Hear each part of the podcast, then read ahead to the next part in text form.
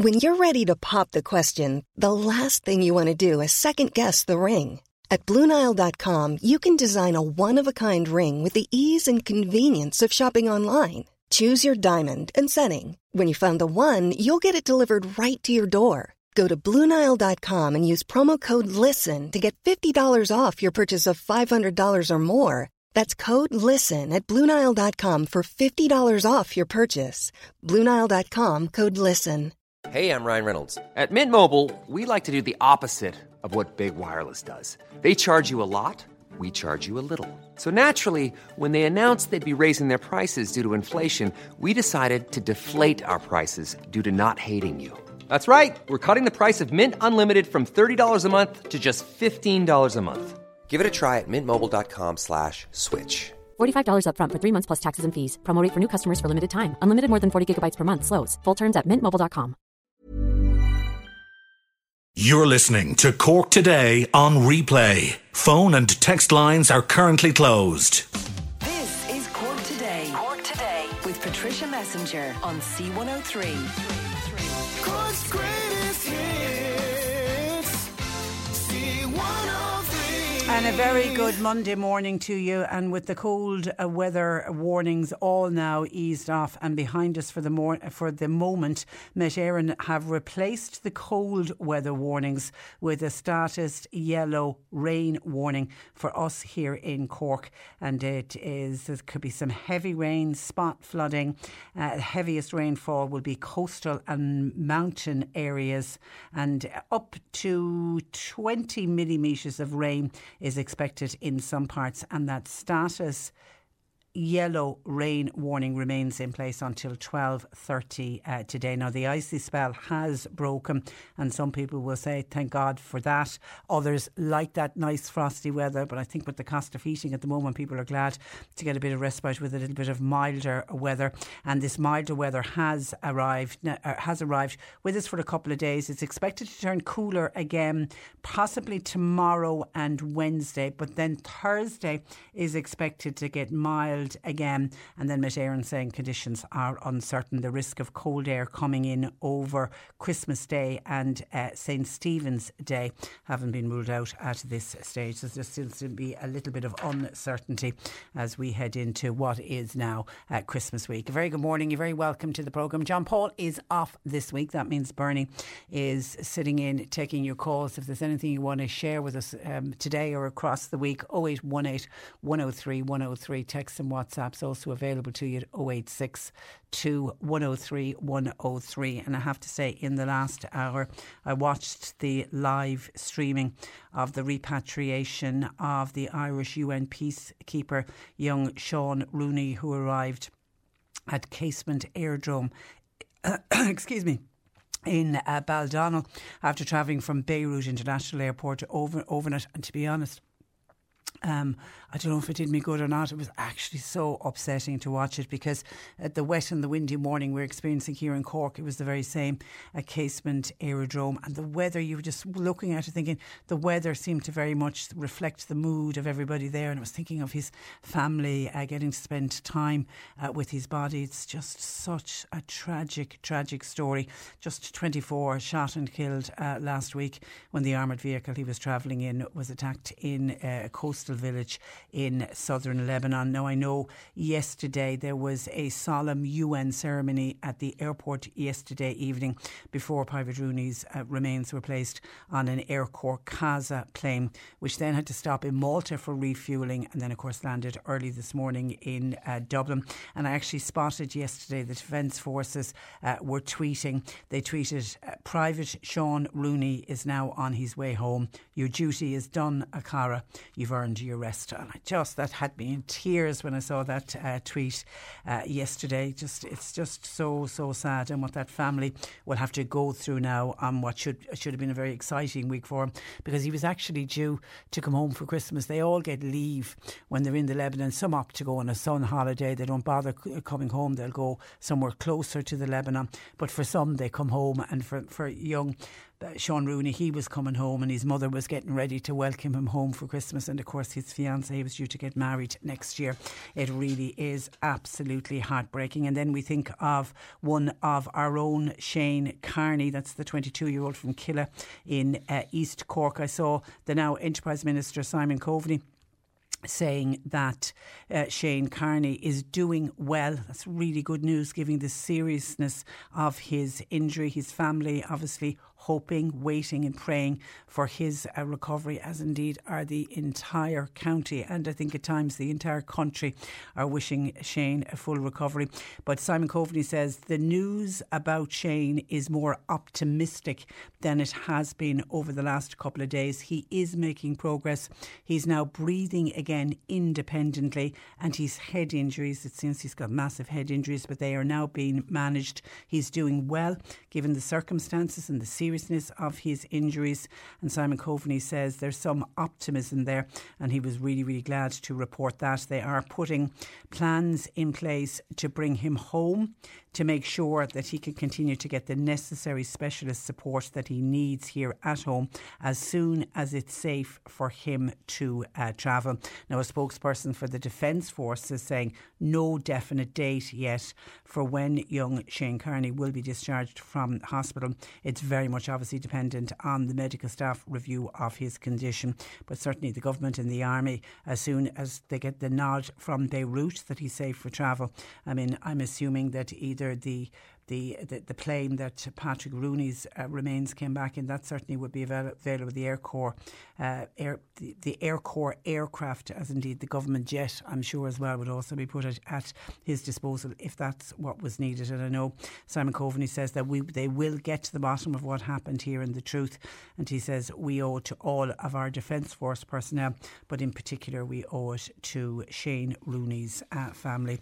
So young Shane Rooney, we think of him uh, today, and particularly now, uh, as his body, as I say, in the last hour returned home, very much thinking of his uh, family. They've got a, a tricky very sad. Tricky is probably the wrong word, but certainly a very, very sad few days ahead. 0818 103 103. Bernie's taking your calls. You can text, you can WhatsApp to 0862 103 103. I'm going to just revert back to last Friday's programme when we had a number of call us to air and we were talking about clamping that was now in operation at the Market Square shopping centre in Mallow. It's not quite new parking arrangements. The parking arrangements have all, always been in place that you were allowed to park in the shopping centre for a maximum of three hours, but it's never really been enforced and people have been just leaving their cars there for longer periods of uh, time. So the management team at Market Square Shopping Centre have now introduced clamping and clamping we heard from some listeners with some on air with us last Friday who had their cars uh, clamped. Uh, and it seems, in particular, certainly the lady we spoke with last Friday on the programme, her wheel was over the white line. You need to be very, very careful. They're strictly enforcing the parking. So when you park your car, not only are you to abide by the maximum stay of three hours, but you need to be very careful where you're parking your car and that it is correctly uh, uh, parked. But we had a number of people contacted us because on the sign that's in the car park, it says the maximum stay is three hours and you can't return within a four hour period. Parking only in the marked bays. If you park and leave the Mallow Shopping Centre car park, your vehicle may be clamped. And that was the one that was causing most upset to people saying, can I not park there, do a bit of shopping in the shopping centre, and can I not go on to O'Brien Street and pop into some of the shops on O'Brien Street? So we got on to the management team at Market Square just to find out exactly what was going on, and they say that they want to clarify the position on the ground re-clamping. They say they are not targeting or looking to clamp customers or shoppers, but those who are illegally parking and taking advantage of the situation on the ground, which has been preventing customers and shoppers from parking on a daily basis. The three hour limit, they say, is set as a guideline. There is, of course, some leeway. They say, however, if vehicles are regularly parked for eight to 10 hours, at a time. Are indeed left overnight for a number of days at a time, then they say they reserve the right to clamp as as to not uh, not implement car park management will result in the continuous negative impact on footfall and trade at the centre. So while there was a lot of people worried about that their cars were going to be clamped if they just went out down onto O'Brien Street, that's not the purpose of it. You can still go off, do your bit of shopping and come back, but you need to stick to the as close to that three hour limit. They say it is a, gui- a guideline, but it seems there were people. Now I'm assuming when they say there was people regularly parking for between eight and ten hours, we assume that was people not working at the centre because people working at the centre are allowed to park there. But I'm assuming it was people who were driving in early in the morning, parking their car, and then going to some other part of Mallow to, to their place of work, and then coming back and having free parking all day. And that obviously was taking up what is valuable parking space, particularly at this time of uh, the year. So I'm glad to uh, to clarify that on behalf of Market Square Shopping Centre, they're not targeting or looking to clamp customers are, are are shopping. It's people who've been illegally parking at the car park. 0818 103 103. Bernie standing in for John Paul, taking your call. Are people noticing potholes and new potholes appearing on roads that they've been recently travelling on? I'm assuming that the cold snap last week and now the rain that has arrived uh, today uh, is certainly going to make any potholes that are already there even worse. One listener's been on to say that the McCork Macroom Road is full of uh, potholes. Uh, also, this listener is saying that the roads around partic- particularly bad. And the listener wants to know: Are the council going to fix them, or do we have to go out and fix them ourselves? We're certainly not allowed to go out and fix them themselves yourselves. I don't know how much pothole fixing is going to go on on Christmas week, but if you've come across roads that are particularly bad with potholes, or maybe a very bad pothole in your area that we can warn others about, please let us know. 0818 103 103. John Paul off this week, so Bernie uh, standing in, taking your calls. Text or WhatsApp 0862 103 103. And by the way, just to you know, the phone lines have been quite busy uh, this morning, and um, and I know it can be frustrating when people can't get through, but don't forget you can always uh, text or WhatsApp us to 0862 103 103. Now, as we're now officially in Christmas week, excitement starts to build for many, anticipating the big day and getting to spend time with family and friends. But let's take a few moments out to think about those who are dreading this week and just wishing it was all over. And Dempsey from Senior Line joins me to talk about the extra supports that are available to people who may be struggling in the run up to the festive period. Good morning to you, Anne. Good morning, Patricia. And, and you're welcome as always. Have your volunteers already started to receive some sad and at times upsetting calls? Very much so.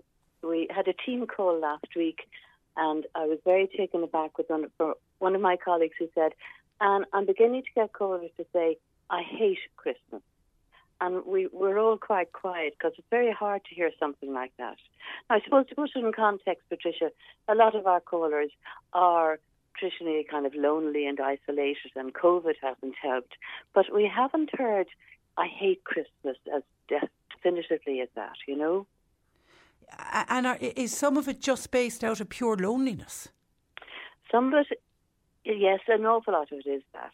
Um, being isolated, worried about seeing family. And as you know, COVID is kind of a bit on the resurgence again, though I hate to even say that. And then the other piece is that we've noticed um, in recent months a lot of our callers, I won't say it's kind of almost a mental health issue, kind of very anxious, very depressed, feeling very hopeless, you know, very worried about this coming winter, trying to conserve heat, feeling cold, like a perfect storm of very difficult situations all coming together. Yeah, and, and you're right to talk about COVID because it you know it is what is still out there and is still circulating. But even aside from that, even even if there wasn't any COVID out in the community at the moment, we're still seeing the after effects of COVID, are we not? And the lockdowns and what that has done to people. We are. I was with people just socially yesterday, Patricia, and they, a wife and husband, and they haven't gone out at all. Very, very nervous about getting COVID.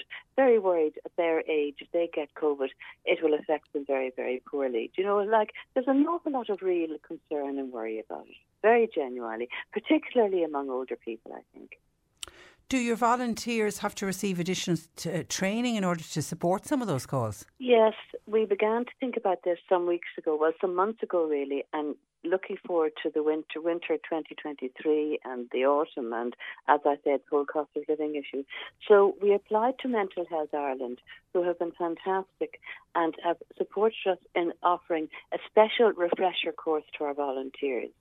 And over 100 volunteers, sorry, over 80 volunteers have done it so far and the remaining 20 will do it early next year. And it really gives, it brings people together, first of all, and uh, our volunteers haven't been together for some time. So that itself is a great boon for them. And then we begin discussing the particular issues that callers have, and we begin to share how different volunteers respond to that. And it's wonderful to hear how some people, you know, would support a caller, and we exchange great ideas. And then we each volunteer has a whole resource pack with fact sheets around for callers, keeping warm this winter, saving energy, eating for mental health, exercise for mental health, how to grow old with positive mental health, uh, a list of good support organisations. So a really good support pack that our volunteers are keeping beside their phone, Patricia, getting to know it, and it's giving them you know, suggestions to put to callers, questions to ask callers. It's proving a really good guide in the whole your, your, your volunteers are an amazing bunch of people, aren't they? Oh, because at the end fantastic. of the day, let's call it out, your volunteers are all older people. They are. It's a peer-to-peer service, yeah. and that's one of its strengths. You know, because you're going you're going to talk to another person who'll understand what you're going through. They might have been isolated themselves, and I suppose the only difference is kind of one of luck that our volunteers might be have family around them or they might have better health than our callers. It's all a bit of a lottery, you know. And uh, just you've mentioned staying warm and saving on energy bills. That's a huge one for everybody at the moment. I mean, what, what is it? Very practical tips you're offering people. Yeah, but, but like from from no cost to some cost. I mean, if you have money, I was listening to somebody some time ago and said the very best thing you can do is go around your house and get some advice on insulation because you're losing so much heat all the time, particularly through the attic, particularly if you have a bungalow with a large attic. But that's that's pricey, you know. Mm. So very simple things like door stoppers, you know, things at the door, pulling your curtains, closing doors, you know, heating one part of the house rather than heating everywhere. Just very simply wearing layers yourself, Patricia walking around the house yourself, keeping active as best you can. So there's very simple things you can do. Having a hot drink, you know, right throughout the day. Yeah, and that wearing layers, it's funny, when during the cold snap last week, one of our listeners was saying that they remembered many years ago speaking to somebody, see, the Latvia or Lithuania, one of the Eastern Bloc uh, countries where they get much colder winters than we do, and they get them every year. And he said that they were working out, I think it was out in a building site, and he said to this gentleman from Lithuania, you know, when you when you were back in your own country, how did you stay warm?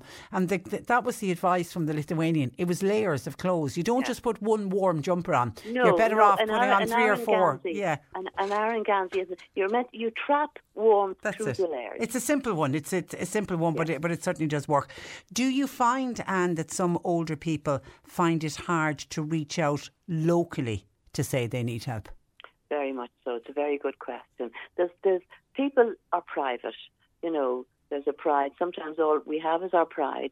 So that's why, Patricia, we would be you know, asking neighbours, why don't you be proactive? If you have somebody older beside you, you know, would you think of going and knocking on the door and seeing are they okay? Can they bring in their firewood? Because little things that are no problem years ago, you know, if you've a, if a, if you have a coal fire or a wood fire, bringing in all that fuel can be very, very difficult for an older person now. And they might put off lighting their fire even though they might need it, you know. So very simply, can I do some shopping for you? Because, as you know yourself, so much shopping now is online, and a lot of our callers don't do that. So going down and fetching shopping, or saying, "Would you like me to take you shopping?" Mm. which would be an outing to the older person. So all these things, I think, are very useful.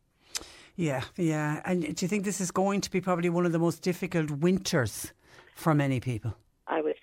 So. Yeah. that's why we sought funding for extra support for our volunteers, and which in turn will benefit the callers. And it's been so successful that we're kind of having a look. We might have something, depending what the issues are in the spring. We, might, we our hope would be that we would put something else on that would be relevant to the issues that are coming up then. Yeah, you've got a fantastic website, by the way, and I was on it um, over the weekend and in advance of you, of you joining me. Do you mind if I read you some of the ones?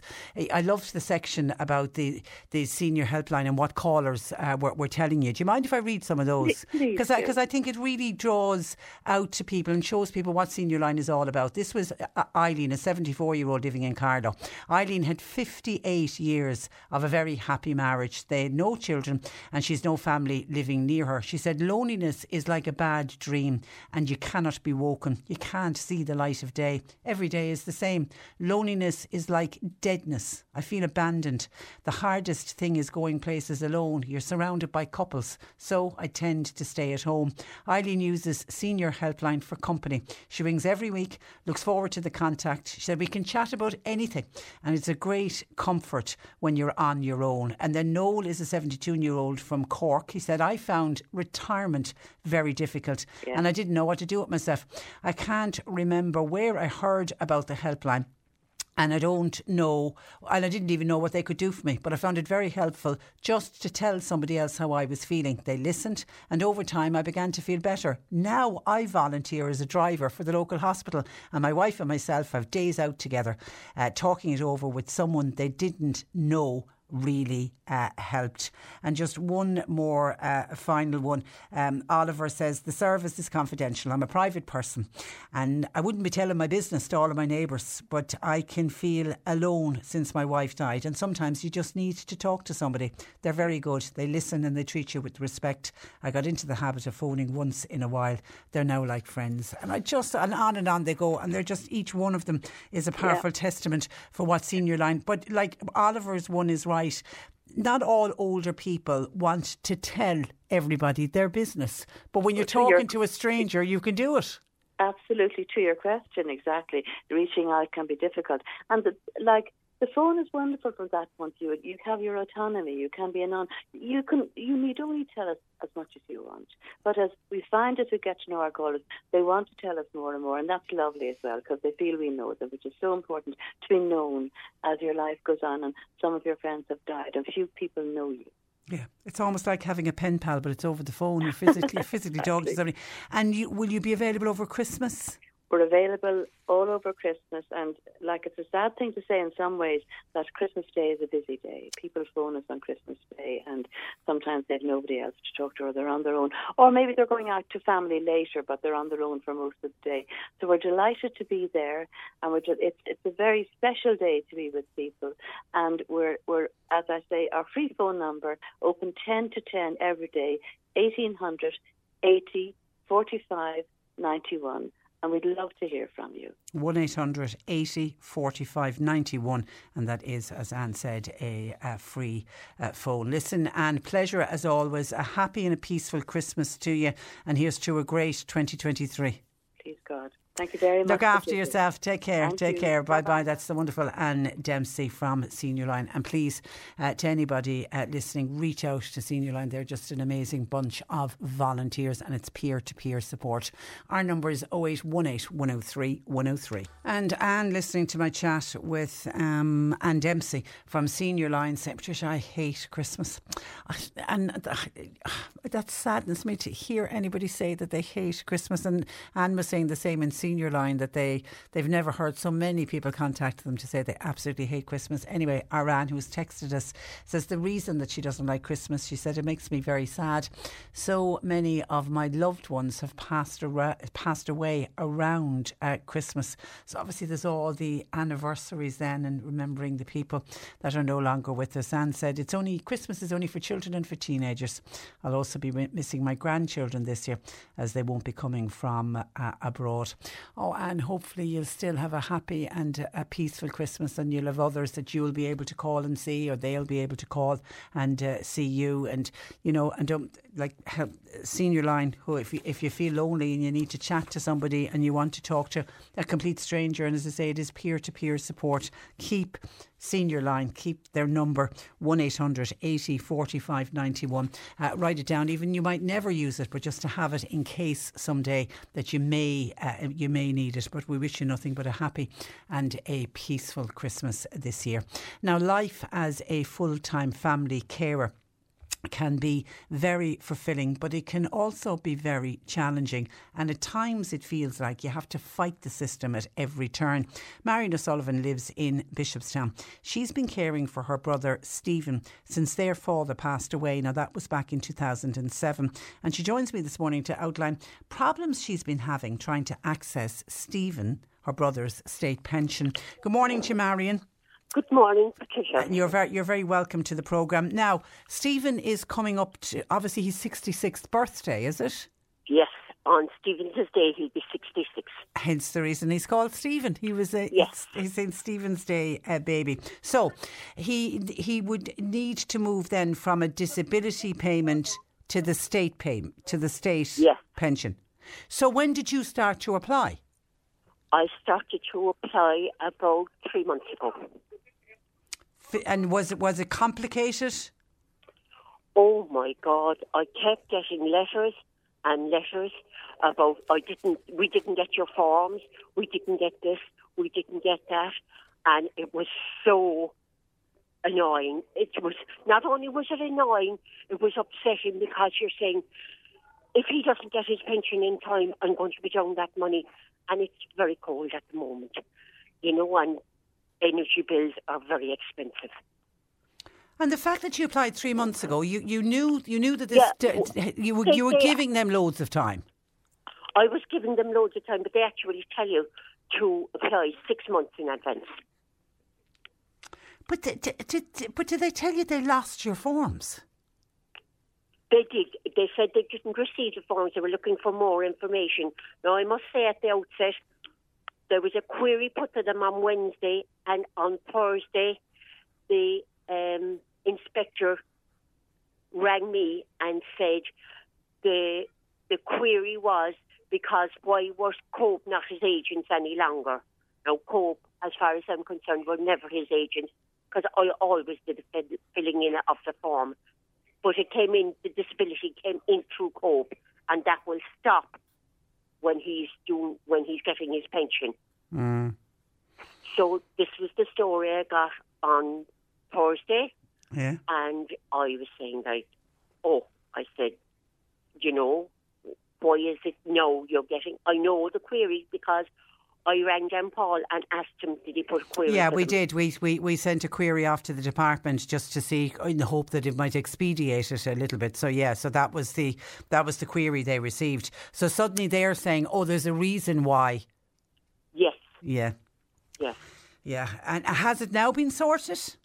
It, it should be sorted. It will be sorted. I don't have to send anything else away to them. So do they But- now have your forms? Is that what they're saying? They did. They now have the forms.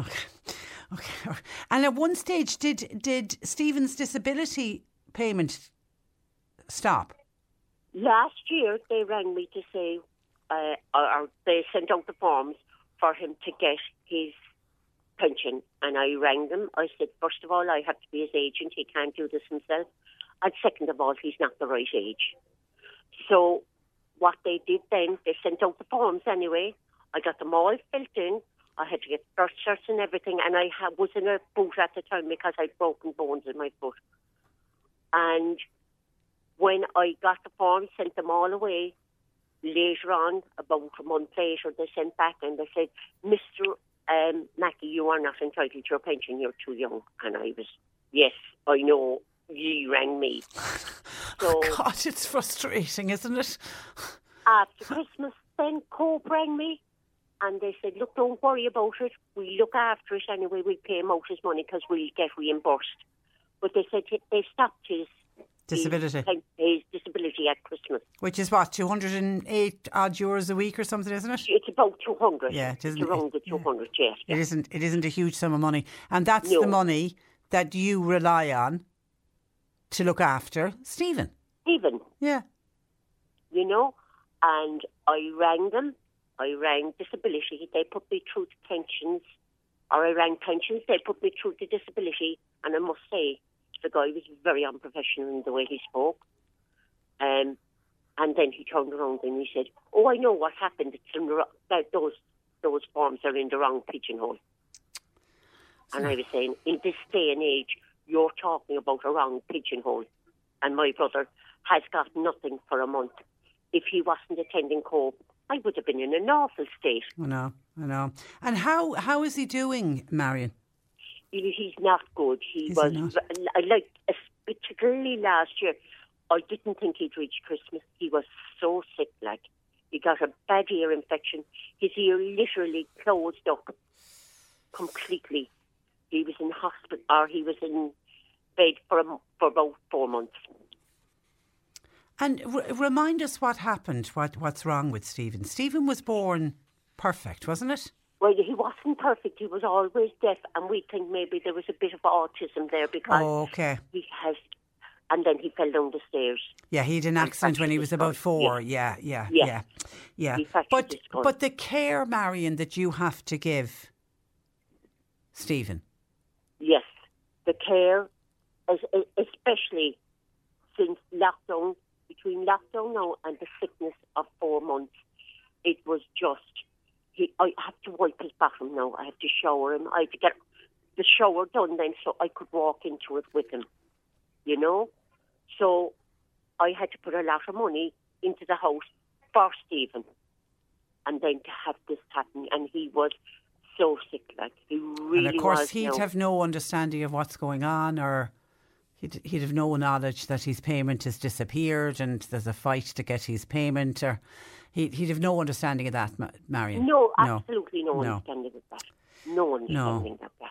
And And co- even if he was, would you tell him? no, of course you wouldn't. You know? Do you get How could you tell respite? Somebody that. Do you get respite? do. You do. I'm getting a bit more respite now because um, after my last interviews and the interviews I did for the paper, the Echo and that, yeah. I seem to be getting more into uh, more respite, but it, through the HSE, I'm getting some of it. Great, great. That, that that certainly is, is good to hear. It's shameful that you have to go public to tell your story in order to get it, but at least you're getting it. So we won't.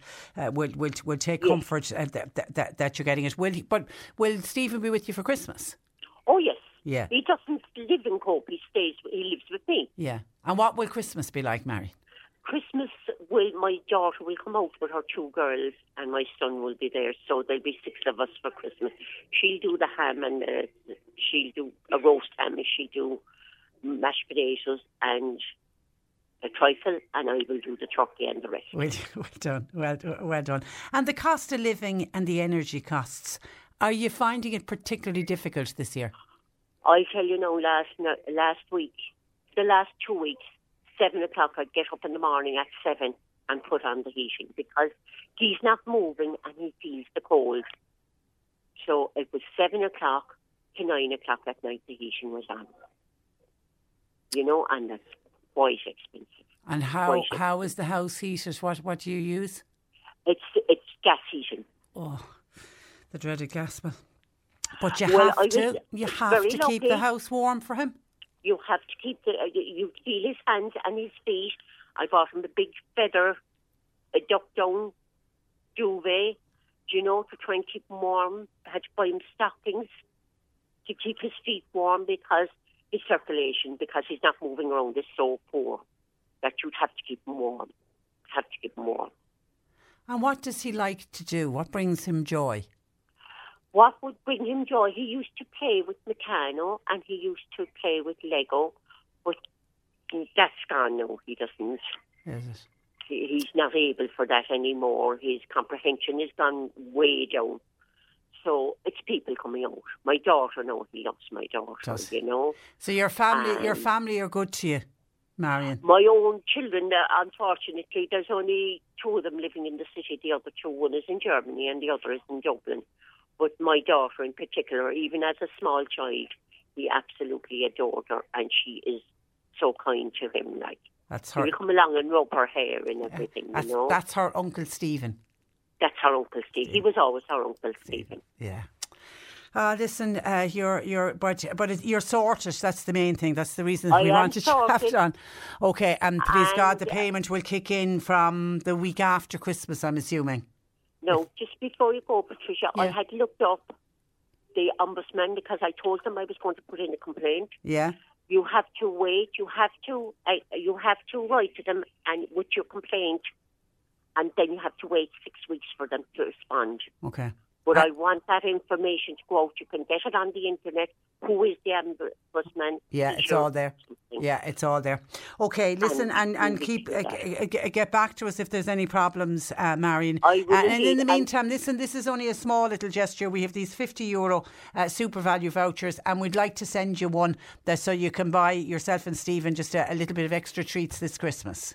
Thank you I'll, I'll put much. you back out to uh, Bernie. Thank you, Marion. I'll put you back out to Bernie. I've got Marion there uh, just to get the, the email address. Uh, and, and we wish Marion and her family uh, nothing but um, a happy and a peaceful Christmas.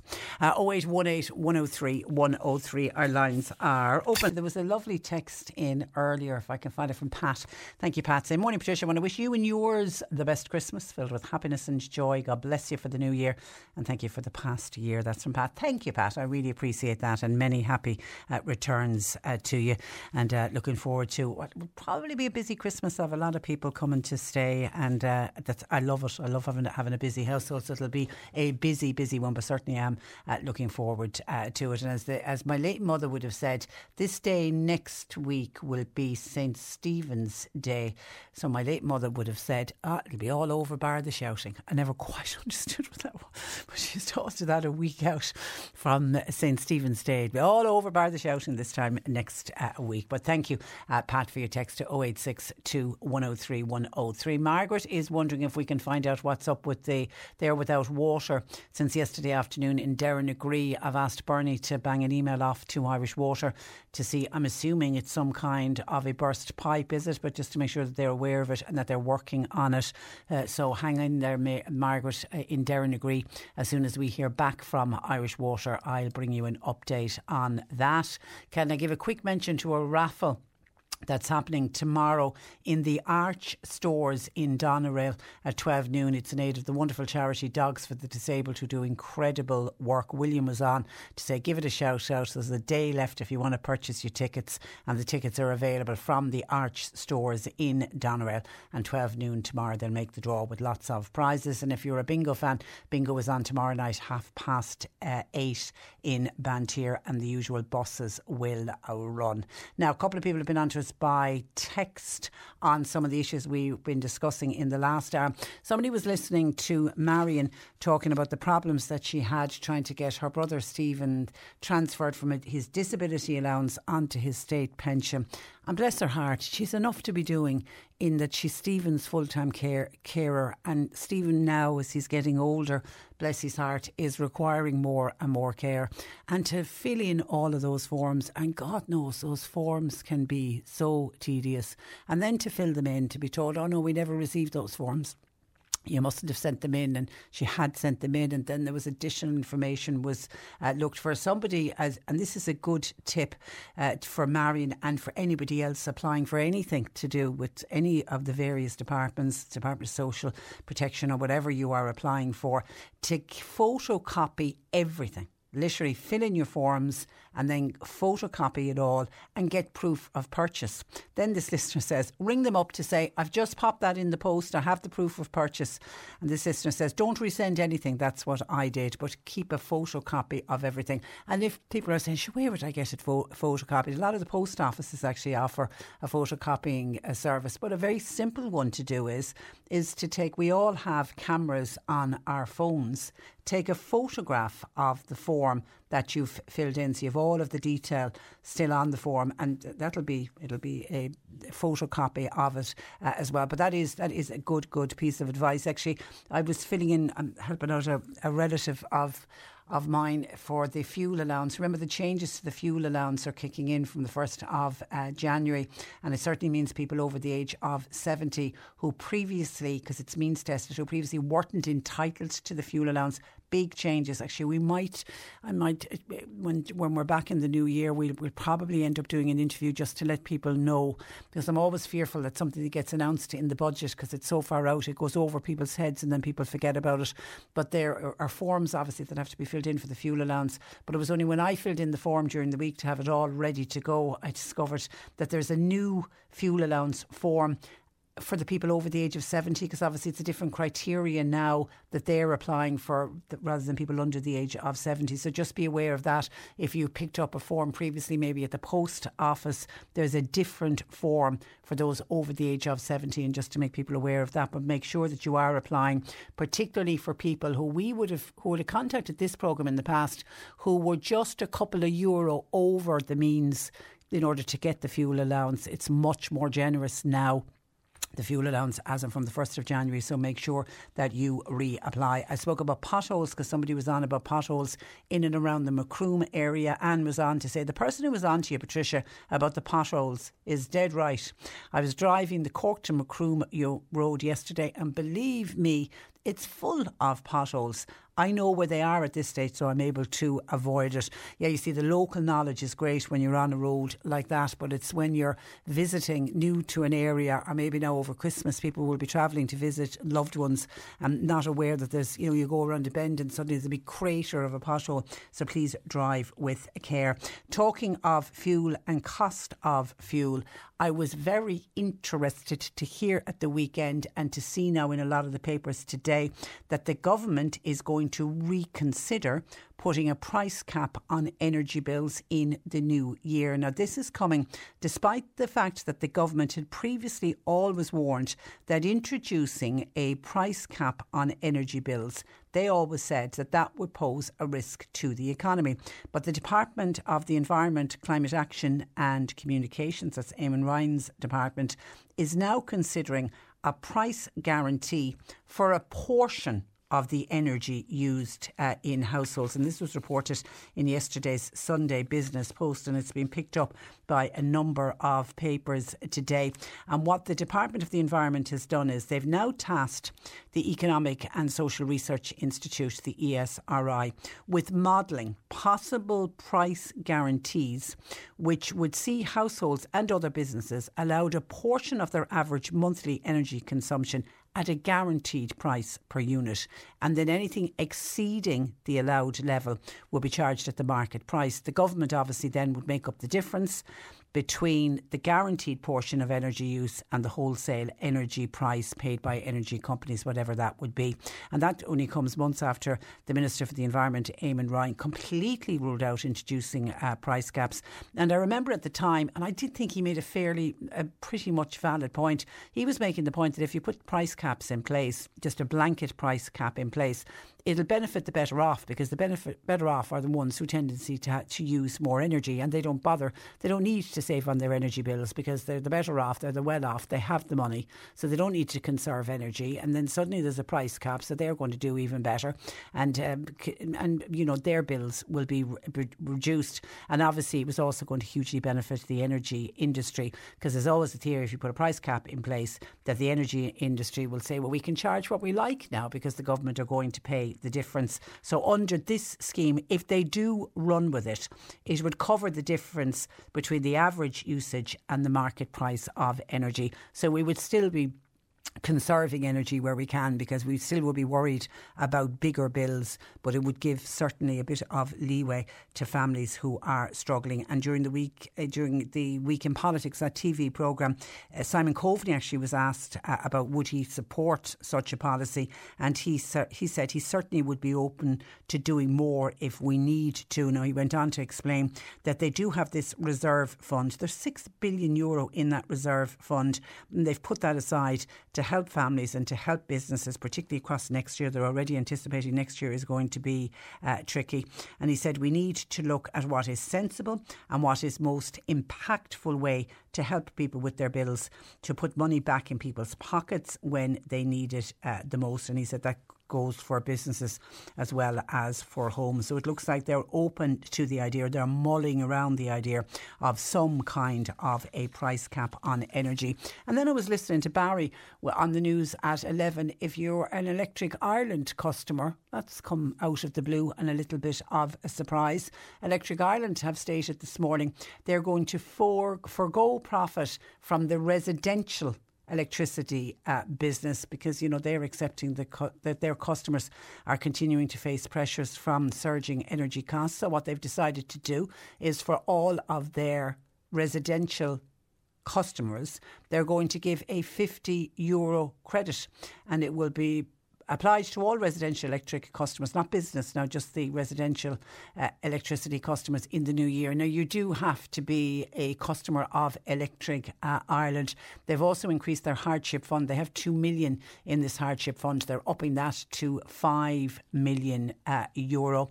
And they accept that 2022 was a very challenging year for their customers, mainly as a result of increases in international gas prices. And Pat Fenlon is Executive Director of Electric Ireland. He's quoted as saying, We're acutely aware of the pressures that the customers are facing, so we've decided we're going to do without the profits from residential business for this uh, year. And by doing that, we're going to give each of our customers a 50 euro credit into the new year. Now, I'm assuming it'll just go on to your bill a little bit like the way the government credit goes on. There'll be an extra 50 euro uh, put in. They say the gov- they, they say Electric Ireland are committed to helping customers, particularly those that are facing extreme financial difficulty at the moment, and they're encouraging customers in difficulty in paying their electricity bills to make contact with them so they can try to put in place some kind of a manageable payment bill in place. And of course, Electric Ireland, like a lot of the other energy companies, they were well, they if they put up their bills and they put up their cost of electricity by quite an amount uh, across the last year. I mean, the last increase from Electric Ireland would have been on the 1st October uh, when electricity and gas went up. Now, previous to that, they put up the price of electricity only in August. So there's only a few months between the rise in August and the amount in October. In, in October, for example, electricity bills went up by 26.7%, and the gas customers, their bills went up by 37.1%. So the, now they said at the time, and they continue to say, to say that the price hikes are due to the unprecedented increase in the international energy market and the impact on wholesale gas prices. But at least they've come out and said, because there's always the argument being that all of these energy companies make huge, huge profits. So they're saying, look, we're going to forego profits from the residential electricity business for this year, and instead we're going to give something back to the customers. Let's watch this space and see will other electricity providers follow suit because that has a tendency to happen when one jumps in to say, look, we're going to give something back. I think straight away during COVID times with the health insurance, and we were all wondering what we were paying health insurance for. We had a period of time where the private hospitals were closed and people weren't getting going into hospitals uh, anyway, and people were wondering why they were paying. So all of the health providers started giving some refunds back to customers, and again, it was like a trickle effect. Once one company did it, the others realised that we're going to have to do the same thing, or we lose customers. So I imagine that Electric Ireland are first out of the blocks on this one. As I say, let's watch this space and will other electricity providers do the same thing? But if you're an Electric Ireland customer, you can expect a 50 euro credit from the company in the new year. 0818 103 103. Bernie taking your calls. C103 Jobs. Construction worker wanted for a new housing development. Now that's in Courtmacsherry, and the work will start in the new year. CVs, please, to jobs at hamiltonfrench.com. Electrician apprentices are wanted for a North Cork electrical supplier of solar P- PV, electrical vehicle chargers, energy monitoring, and electrical contracting. You can email Dylan with your CV, and the email address is office at northcorkelectrical.com. An experienced house cleaner is wanted to work in the Fermoy area. It's three hours per week. Call 087 9299655 and Southern, Southern Tree Services are looking for a freelance ground operative to work with a busy tree surgery crew in Cork. Owen is your contact at 086 066 0269. You'll find all the details and more job opportunities by going online now. Just go to c103.ie forward slash jobs for more. This is C103. Now, last week I saw where the Mayor of Cork County, Councillor Danny Collins, who also happens to be a full time publican, said that rural pubs are facing closure. And he said they've been left behind by the government's temporary business energy support scheme. And to tell us what is going on, I'm joined by the Cork Chair of the Vintners Federation of Ireland, and that's Michael O'Donovan. Good morning to you, Michael. Good morning, and, and, you're, and you're very welcome. Now, this is to do, and was something I wasn't aware of, this is to do with premises who are not connected to the natural gas pipeline. These owners, it seems, can't play, claim back on heating oil or LPG gas. Is that the case? that's unfortunately the case. And when we learned of this, I suppose in early October, uh, we um, set about uh, asking the Department of Finance why this anomaly took place. And for the last 10 weeks, we've been uh, questioning it and um, I suppose pushing them that this has to change because it's discrimination. Uh, just because you live in rural Ireland outside the M50, um, many of our members, which is about 1,500 we, we um, know that are affected, a lot of them would use kerosene to heat their pub and premises and uh, a number as well have liquefied natural gas LPG. Um, and unfortunately, under the terms of the TBESS, as you said, the temporary business uh, uh, energy scheme that they have at the moment, they are excluded from the scheme. Um, and uh, I think the prospect of them closing in January and maybe into February is very high because uh, from meetings that we've had in the last number of weeks and calls that I've been taking from people, um, they are talking about closing Monday, Tuesday, Wednesday, come January and February on the leaner days, and even some publicans are talking about maybe closing for a week or two uh, to cut the costs because the kerosene this time last year was circa 60 cents a litre. It's now this morning. I was checking it a while ago. It's one thirty a litre this morning, so it's it's it's increased hugely. And, yeah, and that's even slightly down on what it was a couple of weeks a couple of weeks ago. But it's still astronomically high. It is more than double. So you're talking about small rural pubs what they were paying last year. You're guaranteed they're paying double, if not more, on their heating bills. It is, and you have to remember that you know if a lot of the rural pubs might not open until four o'clock in the evening, but the premises has probably been heated from maybe two or three, and it's going until ten o'clock at night. Talking to many publicans, they use a thousand liters of kerosene every eight weeks. You know, so so like when you're when you're mounting that up in November, December, January, February, March, April, it's a hefty increase on what you were doing last year on it, and this is why we've been I suppose, uh, um, lobbying the government for the last number of weeks that there has to be some, uh, um, I suppose, repayment to these members because members that are on the uh, natural gas line um, have a huge advantage in being able to claim 40% of their difference in the bills from this time last year to now. And unfortunately, those um, that can't do that are excluded. So we and, think it, and that's it's very and unfair. it's, it, it is very unfair because you say vast areas of rural Ireland can't access natural gas. It's it's not a choice; they just can't access it. Yeah, it's it's not available to them, and we have, uh, I suppose, made this well known to the department. But um, as of Friday evening, they still haven't changed their mind on it, and they're still saying um, no that they're, it's only for those that have the the gas pipelines and the meters that they want to accept. And have they said why? um, no, they haven't given us reasons why. It's just uh, that it, it, they've set out the terms and conditions of the scheme um, on the Revenue Commissioner's website, and um, I suppose ourselves and other organisations, because there's many businesses, small businesses as well, that are affected by this that would use kerosene, um, not just publicans. So. Of course, it's, of course, it's, uh, yeah.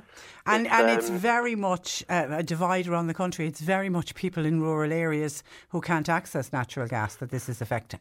Yeah, it is. It's, this is totally on rural Ireland. Uh, as you said, those that aren't on the main pipelines, uh, they can't get this. And as I said, we have 1,500 members around the country. Um, it's nearly a third of our membership that are that are affected by this. So this has been something that we look when the budget was announced on the 27th of September.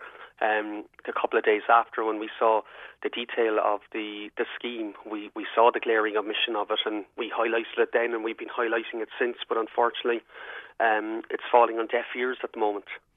And uh, as publicans, um, Michael, is there anything you can do to reduce your energy use? Yeah, look, we put together a video that all the members have got in the last number of days, um, and like I suppose steps that we've all been taking, um, that we've been saying is, you know, our cooling system is probably one of the heaviest users of electricity that we have in our premises, so we've been putting them on timers.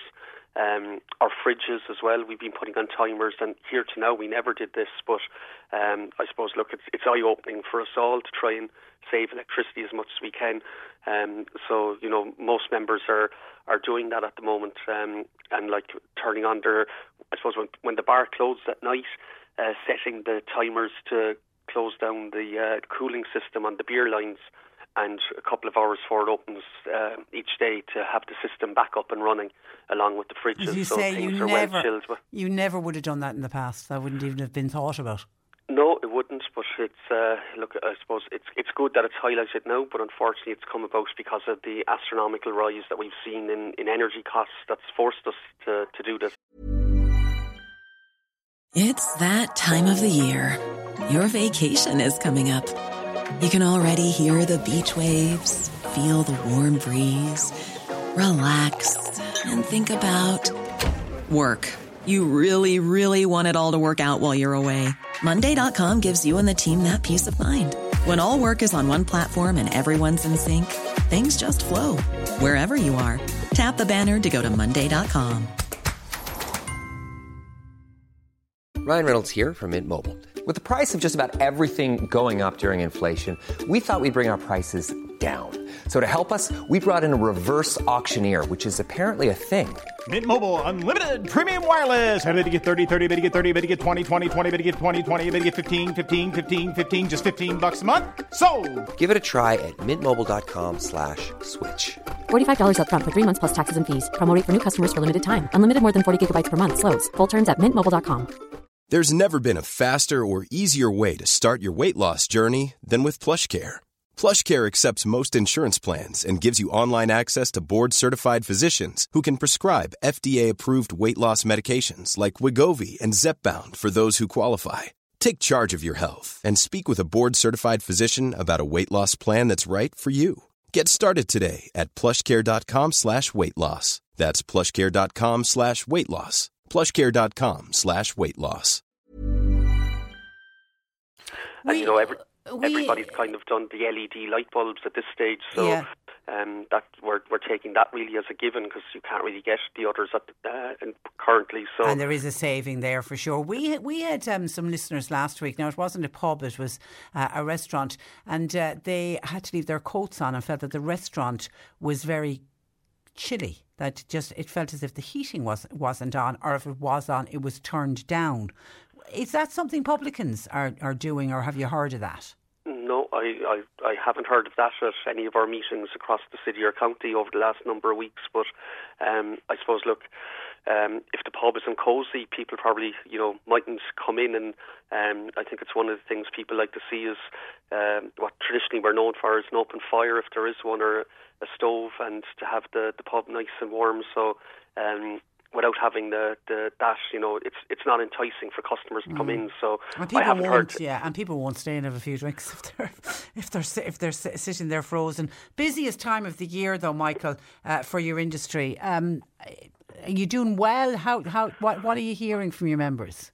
Yeah, look, it, it's it, it's mixed, really, uh, Patricia. You know, like it's um, I suppose it's what we're seeing the last couple of weeks, especially in the city, is it's very condensed. Um, in that people are out Thursday, Friday, Saturday night. Yesterday now was uh, different with the World Cup. It was busy as well, um, but it's very condensed. Where in other years, you know, the the the two weeks before Christmas it would have been busy every night. Where Monday, Tuesday, Wednesday, we are seeing a noticeable drop that people just aren't out Monday, Tuesday, Wednesday. And what I'm hearing from colleagues uh, across the, um, I suppose, the county is that um, you know people people are being careful in what they're spending. Mm. Yeah, yeah. Uh, availability of taxis is that an issue? It, it it's come up, but I think you know. Um, I suppose in the city they're lucky that there's a bus service. I know in the county it's it's not available, but um, I think people this time of year are are you know making plans and making sure that they have everything in place for going out and getting home. So um, I think it's at the moment it's not a major issue, but it is uh, it's it's constantly. I so think something that's brought up at all our meetings: the availability of taxis for people to get home safely. 2023 is going to be a very difficult time for the industry, isn't it? Particularly those early few months. Yeah, look, January, February, um, it's been well flagged. You know, we have, I suppose, in February the increase in the VAT rate coming down the tracks for food, going from nine and a half percent to thirteen, which um, I suppose will make us uh, an expensive destination to come to for for visitors tourists come the summer season when they'll be looking at other countries that are holding the VAT rate at seven or nine percent, and we're increasing it. Um, so yeah, it's going to be a challenging year ahead. Um, I think the forecasts, you know, from airline carriers and the uh, ferries coming in are good, but I suppose when people will sit down and start making payments on uh, their holidays, it's it's a fear that we might be classed as an expensive destination. So we're we're hoping tourists will come um, in in big numbers again uh, to what they were in 2019 because we really need it, you know, for next summer. But Mm. um, we have a worry that the government might be making the wrong decision here and making the nine percent VAT rate, taking it back to thirteen and a half percent. And drink is going to go up in the new year as well, isn't it, from the breweries? Um, well, yeah, Heineken have already increased on the first of December, but Yeah. um, like um, we Bulmers are holding steady until March, um, and I suppose yeah, look where where we're sitting at the moment, I suppose there's an expectation that other breweries will will make a decision in in early 23, so that will have a, a knock on effect on us as well. Okay, okay, all right. Listen, uh, all we can do is wish you um, a happy and a busy Christmas as well. Uh, Michael, how's your own pub doing? Is it busy? Yeah, look, we're busy, thank God, uh, tipping away. So this is look, if you're not busy these couple of weeks coming up to Christmas and New Year's, um, you'll be very disappointed. So yeah, we're busy at the moment, thank God. Okay, okay. Listen, a happy and a peaceful Christmas, and thank you for all your contributions during the year. I know we'll be speaking again in 2023, but in the meantime, thank you for taking our call this morning. Thank you. Happy Christmas and a healthy New Year to you too. Many Thank happy you. returns. Bye bye. That is uh, Michael O'Donovan, who is the Cork chair of the Vintners Federation of Ireland. And it, you know, we could lose a lot of our rural or a number of our rural pubs, and it would be a real shame, particularly in those areas where they almost the last business standing is the small rural pub 0818 103 103 and by the way just to we had Margaret and Derrinagree who was on saying if I could find out for her, please, why they are without water since yesterday afternoon in Derrinagree. So we got on to Irish Water, who've come back to say there are no alerts for Derrinagree at the moment. So there isn't a water outage. So it could be an issue on your own property. Margaret, that you need to check out, but Irish Water telling us that there isn't. They don't have any alerts for the Derrinagree area. 0818 103 103. I mentioned emailing or not emailing, I mentioned photocopying. This was advice when Margaret was on talking about trying to apply for the state pension for her brother. And when she sent it all off to the department, the department said they never received it. And there was a big hoo ha going on. And she was getting panicky that his state pension was going to be delayed and that he would lose his disability allowance and there would be no money coming in for him for a period of time. But she could just very frustrated with the department saying, no, you never sent those in. And she had sent them all in. And somebody said to photocopy everything that you send into the department or any form you're filling in for a passport, whatever it is, photocopy it and keep a copy uh, of it. Francis in the city says any public library will photocopy documents. I didn't know that, no. And she said the staff were always very helpful. I tell you, the staff in our libraries across Cork City and County and indeed across the country, they're, they're just a wonderful bunch of people. And I didn't realise that service was available. They will photocopy uh, documents. Uh, Margaret in Cloyne says he always gets proof of purchase for documents when he sends them to social welfare. That that is another tip for people. You need to do that. Margaret in Carrigtwohill filled in the old form for the fuel allowance. She didn't realise there was a new one. She phoned them up and they said the old form will be fine. So she sent it off. Her her post office doesn't have the new forms. Yeah, I how I ended up getting the new form, uh, Mary, was I went online and I downloaded it because I, I couldn't find a copy of the new one anywhere else. So that's good to know that they are accepting the old ones. Just having filled in the old one and filled in the new one, they look they seem to look I seem to be putting doing more writing on the old form than I did on the new one, if that's any use to anyone. And Miriam Mill Street was on. She wants to say a huge thank you to the staff at the Medical Assessment Unit in Cork University Hospital. She was there a month ago and she said the staff were very kind and they were very efficient and that is good to hear and it's always good to call call it out because how often do we hear about CUH and God help us it's not the staff's fault but how often do we hear about people waiting on trolleys or hours inside in A&E so it's always good when you know people have went above and beyond and um, it's always good to recognise them as well. So well done to the staff at the Medical Assessment Unit in CUH. And Mary, hopefully you're doing fine after your recent uh, stay there. 0818 103 103. Bernie's taking calls. You can text or WhatsApp to 0862 103 103. You're listening to Cork Today on replay. Phone and text lines are currently closed. And our monthly insurance chat with Paul Kavanagh, who is with McCarthy Insurance uh, Group. And Paul joins me. Uh, good morning to you, Paul. Good morning, Patricia. Uh, and uh, the cold snap, thankfully, behind us for now, but God knows that could really come back at any uh, stage. Uh, you want to talk to us about during the festive um, season, we're into Christmas week, making sure that we're winter ready, I suppose. Well, well, that's it really, because I suppose the cold snap came on us very quick and caught a number of people off guard. To be honest with you, there was a lot of accidents and people fell, and we don't want that. I, I suppose we thought it wasn't going to happen, but it did happen, and a lot of people were giving out about the, the warnings that were being issued, but um, those that didn't heed them uh, fell foul of them. So I suppose what I'm saying is that we need to be aware that they're making um, these warnings, and we need we need to take heed. And there's just a number of things. Yes, I think the cold spell will be back according to uh, Car- Carlow, the forecasting there. So um, we we we got to be ready, and you got to make sure that your pipes are okay, and that nothing's going to freeze, or or that you. One of the biggest problems we have is when people go uh, go on holidays for Christmas, go away, and close up their house and turn off the heating. Which, do you know what I mean? They're inclined to do it because the cost of heating. In I the know, first. I know, but you need So- to leave it on timer for some period of the day. Put it at 15 degrees, you know what I mean? Yeah. So that at least it comes on to, to, to keep the pipes and everything and the house warm in some format, or else you could find it all happened, if you'll remember, back or just over 10 years ago, 2010, 2011, we got two snaps. People came back from holidays and from being at home and wherever they were, and to find the water flowing out the front door. Houses destroyed. Okay, and in the in the event of a burst pipe, what do you do? Well, the first thing is it's an emergency, so I think some of the ads on the television depict it quite well. Ring the emergency line. McCarthy's have their own emergency line, 0818 911 24 7. I would one of the things I want to suggest to people this morning is that they write down those numbers because uh, whether, whether, whether their insurance company uh, number or their or their breakdown number or their accident number or you know that they have those numbers ready in the event of something going wrong, so that they can take care of it as quickly as possible and get the best possible advice. Mm. And uh, do, I mean, do, do- your Christmas could be ruined over yeah. And do you do you, if you can luck be are lucky enough to access a plumber ASAP? Do you get the plumber in immediately? immediately. Yeah. Oh yeah. Turn off the water at the mains.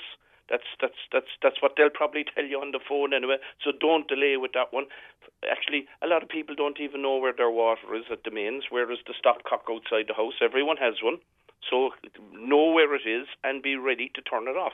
Yeah, yeah, because that will obviously it'll, it'll lessen the impact of the damage because there is nothing worse than Nothing worse. damage from from flood damage. It, it, and it's usually during a cold spell. and You can't have the heating on, and everything's turned off, and it's dreadful, absolutely Right. dreadful. So have those emergency uh, numbers uh, at hand, and obviously Christmas time candles. I'm a big fan Oh. of burning candles, but we need to be so careful. So so careful with candles. Don't leave the house or go to bed with the candle on. And if you have extinguished it, make sure it's extinguished. So that's and the same with fires. Uh, also, the old Christmas lights. Somebody said to me this morning, "How do you know an old Christmas light from a new one?" The old ones are the ones where you can take out the bulbs. The bulbs just pop out of them, and we get replacement bulbs, and we used to do it, and we keep the same set, and you just keep replacing them. They're the old ones. Do not leave the house or go to bed with those switched on.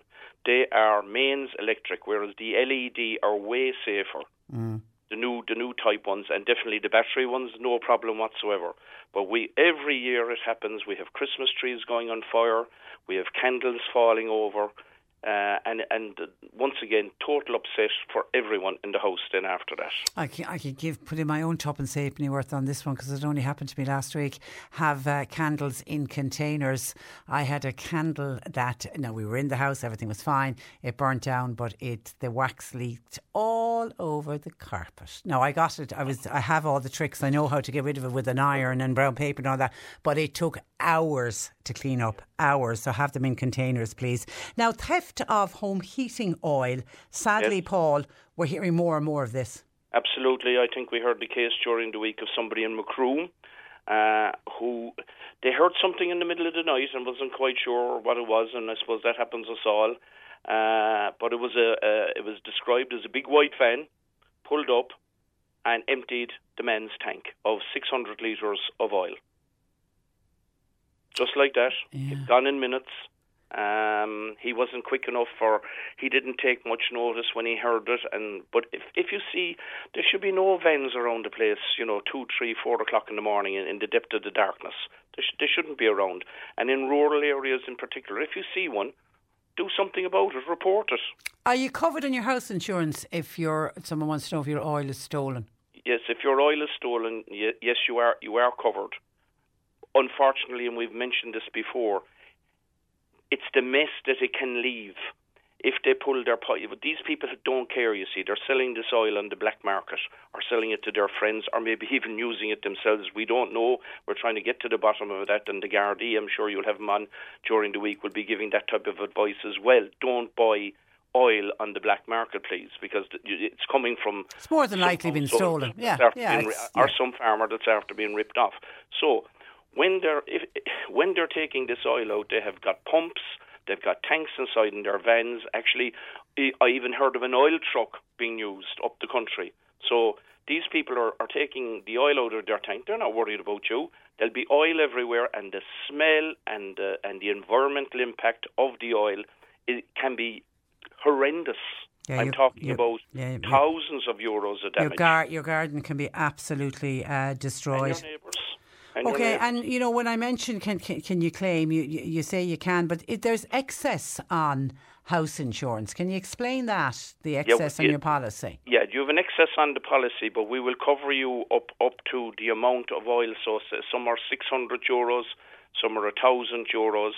Uh, if there is an excess on the policy, and they all vary, so you need to check it, then that's the amount that you have to bear yourself. So, for example, if, if there was a 250 excess and there was 500 uh, euros worth of oil taken, you would only get 250.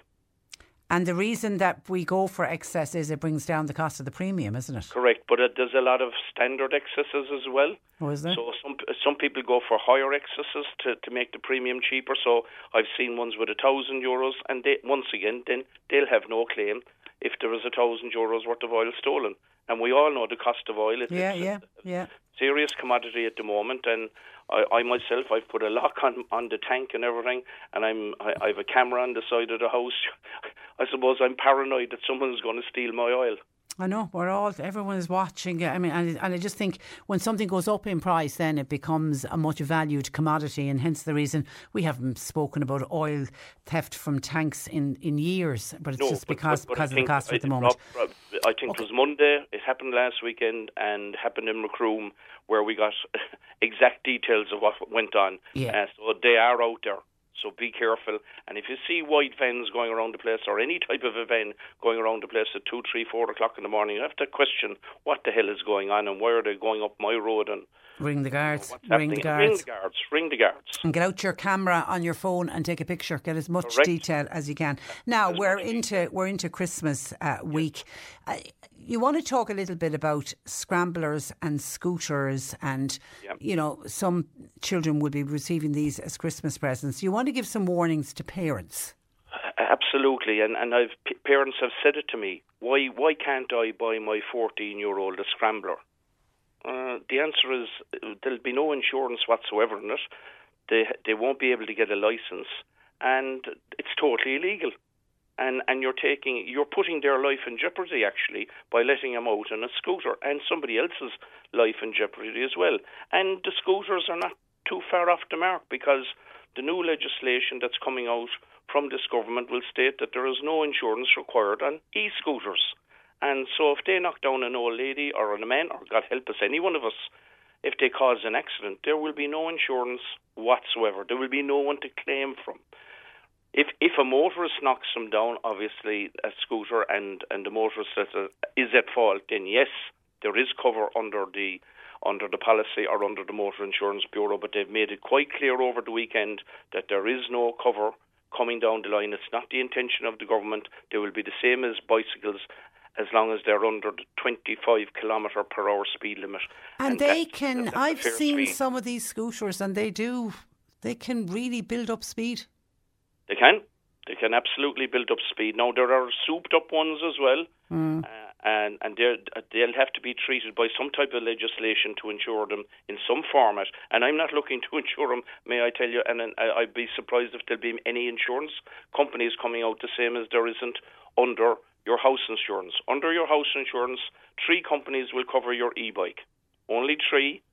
There's 10, 20 companies out there. There's only three covering e-bikes, and that's e-bikes under 25 kilometres per hour.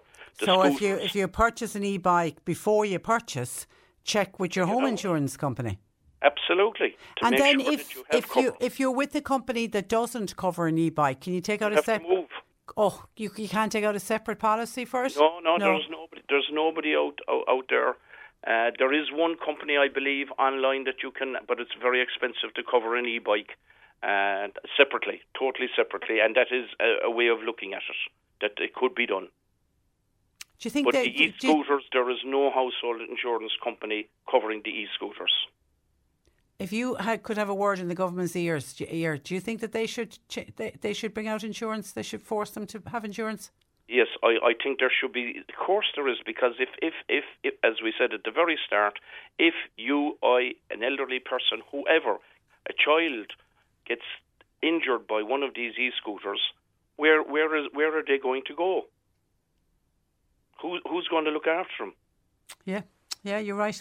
Okay, and then a final one, and this again is to the parents of young drivers, uh, the zooped up, the modified cars.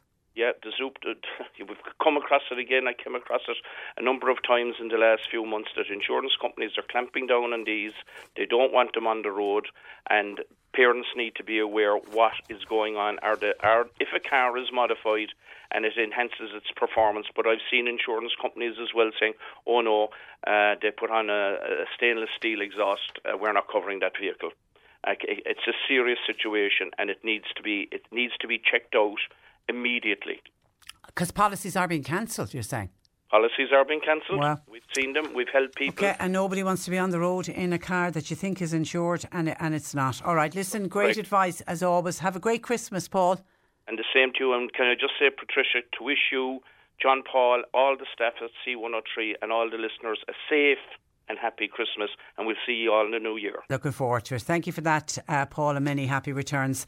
Uh, bye bye. That is Paul Kavanagh, who is with McCarthy Insurance Group. And I send Christmas greetings to Margaret in Tallow for her lovely WhatsApp. Thank you for that. And thinking of Mar- Marcia Christmas, many happy returns to you, Margaret, who also says, Did you see Andrea Bocelli and his family on the late late on Friday night? Were they not outstanding? Oh, they were. My goodness, his daughter was just incredible. And of course, the talent. Uh, doesn't fall far from the tree, does it not? Yeah, absolutely loved uh, seeing them. Thank you for that, Margaret, and happy Christmas uh, to to you, and all the best for 2023. Now we're trying to get to the bottom to what's going on with water in Derrinagree. This started with a text in earlier this morning from a listener, Margaret, one of our listeners, saying, "Could we find out what was going on?" She's without water since yesterday afternoon, so we got on to Irish Water, and they came back to us and said, uh, by way of a press, they said, "Oh, they, they did say press release is on the way." We haven't got that press release yet, but they do say that due to weather conditions of late and high usage, some areas are struggling. And they uh, on the list they have Freemount, Dromina, Newmarket, Kanturk, Boherbue, Whelan, Knocknagree, Ballydesmond, Kiskeam and Kilbrin. But there's no mention at all of Derrinagree being without water. Not struggling, but without water. So we're waiting to see there's something going on because Anne has been on to say she was on to Irish Water yesterday. They're aware that there's a problem with water outage in Derrinagree. They promised it would be back on by 7am this morning. So she said they're well aware that there's an issue. I mean, it's obviously it's a burst pipe, is it, or something? She said even the school in Derrinagree has no water. And obviously if they've no water, they've no heating. That is incredible. Okay, we'll get back on again to Irish Water and to say, while we accept there are areas that are struggling and we thank them for pointing out the areas that are struggling, what we want to know is what's happening in Derrinagree. They have no water. It's not that they're struggling, they have no uh, water. Now, we spoke about scooters in the last hour on our insurance slot and how dangerous some of these electric scooters can be. And we've often on this programme had people on talking about near misses, somebody stepping out of a shop and somebody flying down on footpaths in particular. You'll see young people, it's not just young people, it's adults as well. But just if you collide with somebody, they can do, I think it's up to 25 kilometres an hour. They can really pick up speed. John from the city was on to say he was knocked down by a scooter and he was badly injured. And of course, there's no insurance. You can't claim insurance from the person who knocked you down. John wants to point out that the Green Party want people to use these scooters. It's on their agenda and they're in government and something needs to be done about it and someone else was on about Martin in Fermoy was on to say ban scooters and fine anyone who acts the fool on them. He says there's a serious problem in Fermoy. Now he's citing young people using uh, scooters. Yeah, there's no insurance. That's the whole problem. Actually, Martin in Fermoy was also on the same Martin to say he's been waiting for repairs to his uh, house, um, council house, since last Thursday. He has no cold or hot water because the system that they have, this is this air to water system that the council is installing in so many houses, and we're told environmentally it's so much better for us. But there's a problem with his heating system. Because of that, we can't put on the heating because the air to water works from that. So therefore, they've no showers. They've no water in the toilets. The, he says we're frozen. He said somebody from the council came out and turned off the water at the mains, but never turned it back on again.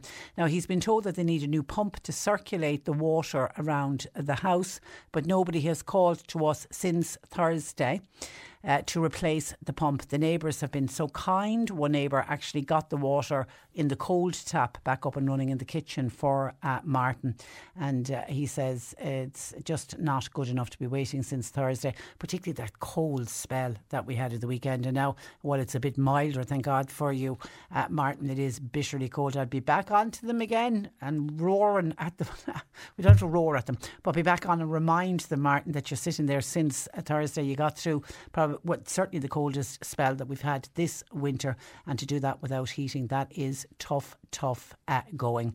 On registering, sending things in the post, and then the department saying they never received it. Somebody says, "Hi, Patricia." I never, ever, ever send anything uh, anymore unless I register it at the post office.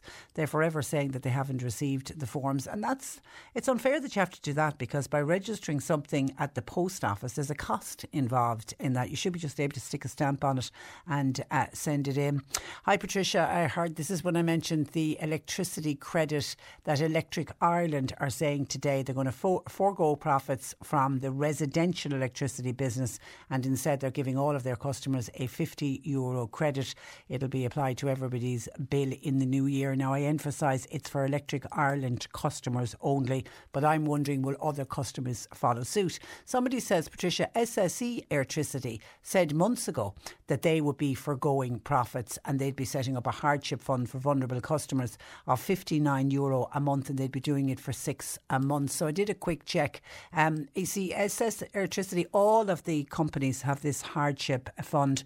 The last one I can find from SSE Electricity, even though they did announce something back in June, but in November of this year, they did say that they were, you know, they said they were foregoing uh, profits, but they certainly said that they were putting money into a hardship fund let me just see, SSE Electricity, they are putting all of their funds from this financial year into helping families struggle with the cost of uh, living. They have more than 700,000 homes and businesses across the uh, across the island who get their electricity or their gas from SSE Electricity. Now, bearing in mind they made a profit of 17 million in the half year um, up to, I don't know if that was up to November, but anyway, they're putting the money into energy support programs. And they, in November, mid November, they announced millions of euro was going to the Society of St Vincent de Paul and the company's own hardship fund. But I can't see anywhere where they've announced that they're doing similar to what Electric Ireland has decided to do, where they're paying every single customer, they're going to put 50 euro credit. But yes, they do have a hardship fund similar to the one that Electric Ireland has now increased from 2 million to uh, 5 uh, million. 0818 103 103. Bernie continues to take your calls. Dermot Kelleher was on from the ICSA to say there are reports in the papers that the national herd is to be cut. He wants to emphasise that that is not true. Dermot, with the ICSA, has had several meetings this week and there's no agreement to cut the herd. I did read, I'm assuming it's the piece in the paper you're talking about where there's talks about cutting the herd and cutting the number of cars on the on the road. I did see a report on that um, earlier on, but uh, Dermot says there is no talk, certainly at the moment, or no agreement that the herd is to be uh, cut, and that will certainly come as comfort to anybody in the farming uh, community. And then a wonderful, wonderful email in, and this with everybody with Christmas, and there's the people who are looking forward to Christmas, and there are people who are dreading Christmas, and the people who are going to find Christmas particularly hard this year because of the financial circumstances. And there are other people who simply, for whatever reason, don't like Christmas. We had one of our listeners earlier saying that they associate Christmas with the loss of family members and close, close friends because a lot of anniversaries occur at this time. So that is understandable. But Margaret writes to say, Hello, Patricia. Listening to people who say they hate Christmas, and that was kicked off from by Anne Dempsey of Senior Line to say her volunteers are starting to hear, and they've never heard it so much as they're hearing this year, people actually voicing that they hate Christmas. And it's upsetting to the volunteers uh, to hear that. Margaret said. Anyway, listening to people who say they hate Christmas, I just want to say a few things. I've written to you before about my early Christmases experiences as a child. As alcohol was a feature in our house, you never knew what was coming. So as a child, I was constantly anxious. It could go well, but even if it did go well, the anxiety spoilt it anyway. Patricia, it never leaves you. And as uh, and these times are stressful, and sometimes only if you allow them to be. I've learned over the years that you can only cope with what you are faced with at that particular time. What I do hate with the passion is the illusion of Christmas and what it should be like. It is never ever like it is in the movies. It's never singing carols around a piano with your loved one when you suddenly look out the window and the snow is falling just at the stroke of midnight. Christmas is a time when we really do put too much emphasis on the commercial side of the day. Margaret says, You can only eat one dinner. You can only eat so many sweets. You can only eat so many leftovers.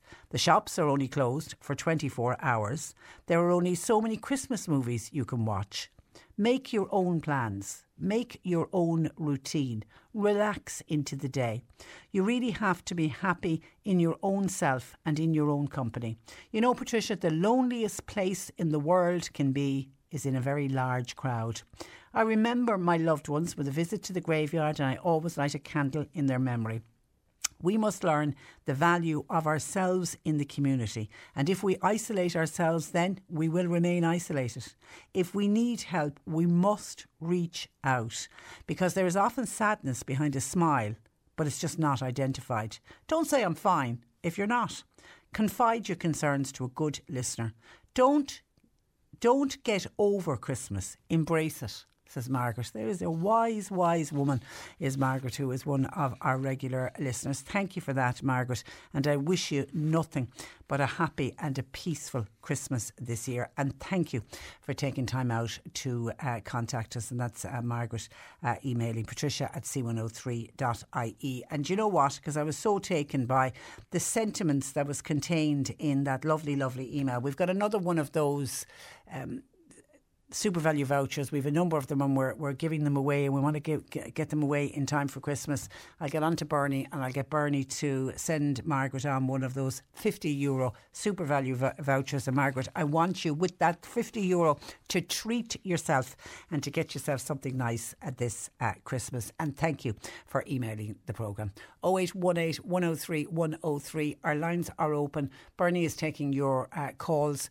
If you've got questions for Annalise Dressel, a nutritional therapist, now is the time to get those in. You can text her WhatsApp to 0862 103 103. The C103 Cork Diary. With Cork County Council delivering roads and housing, community and business supports all across the county. See corkcoco.ie. And a reminder to you that the Slattery family in Ne- Leitrim, Kilworth are fundraising for the Cork Mental Health Foundation and they're doing it through their display of Christmas lights. The lights are on every evening in December from 5 in the evening until 9 at night and all donations are very welcome. And as we mentioned earlier, there's a raffle in the Arch stores in Doneraile. It's in aid of the Irish Guide Dogs for the Disabled. It's happening tomorrow at midday, but you can buy your lines at the store in advance of the draw tomorrow. And following a request from Bandon Business Association, the Bandon College of Further Education are planning on running a free part time course. It's Introduction to Retail Skills. It will begin in February of next year. Now, it's suitable for young people or people who've retired and may wish to work part time. More information by simply contacting Bandon Further Education and Training Centre. Bingo is on in Shanballymore tomorrow night. They've got a jackpot of 3,350 uh, euro. And let me squeeze in some Christmas Day swims. And I've so much admiration for people who take to the water on Christmas Day. Joe Bottomer from Inishannon is doing a Christmas Day swim. It's in aid of the Mercy Hospital as a thanks for the excellent care they've given him during his recent illness. More information on idonate.ie forward slash fundraiser forward slash Joe Bottomer team. And Schull Christmas Swim will take place 12 noon on Christmas Day at the Schull Pier. It's an aid of the Cope Foundation. Now, limited registration on the morning. If you'd like to fundraising using sponsorship cards, please email Schull Christmas Swim at gmail.com. And Shay by WhatsApp says, Hi Patricia, thank Margaret for her great words of wisdom in her email about Christmas. I'll add to it by saying, celebrate Christmas for what it truly is and forget the glitter of the world. And then you'll have real peace at Christmas. Uh, kind regards. Uh, wise words as well, Shay. Thank you for that. Now, let me go to the phone lines where Gerald uh, joins us because he's contacted the programme. Good morning to Gerald. Or good afternoon, as it is. How are you? I'm very well. Now you are you're one of the frontline healthcare workers who hasn't received their pandemic bonus yet. Absolutely. We have been promised this numbers of times. It was uh, announced on the 19th of January. Today is the 19th of December, and we have received no payment. Eleven months later. Yes, Now I know you, you, you don't want to say where, where you're working, but you're not with the HSE. You're with one of the. but it's the, it's not. It's the government that are wrong, not the private sector. Yeah. If the government are wrong, the government are have employed a uh, private company to give out the money, Yeah. but the government have stopped giving out the money. Now, has the, the company that you work for have they heard from this company that has been employed at a cost? Can I say, uh, in order to work out who's entitled and who's not? Has has the- Yes, back back in back in November, back in early November. so they uh, passed on all the details, They did they? passed on all the details, and that's what I'm saying. It's the government again that's holding this up. And have you been told that? Yes. Yes. So has has anyone where you work received the money? Um, in different counties that I've been onto, they have received the money. North Cork haven't received. Some places have it got, but the majority of North Cork people have nothing got. So does does does? Uh, but what I'm asking is, anybody else working with you has anybody who's entitled to it Yeah, received? yeah, yeah. Ha, no, have any? Has anybody received it? They have, yeah, So some are getting it and some are not. correct. And are you definitely entitled to it? Yes, I have an email to confirm what I'm entitled to. And you're getting the 1,000? Yes. That's I, not. I that's- put my life on the, on on the front line, uh, including my family. So like this is this has gone on since that. We were promised this back in March. We still didn't receive it. We were promised it again now, and we still didn't receive it. So you have confirmation that you're entitled to it. And are they giving you any indication when they'll pay you the 1,000 euro? absolutely none. It's the government, not the company. It's the government that are at fault. Because what are they saying? They've run out of money. Yes, But you don't have that in writing. no.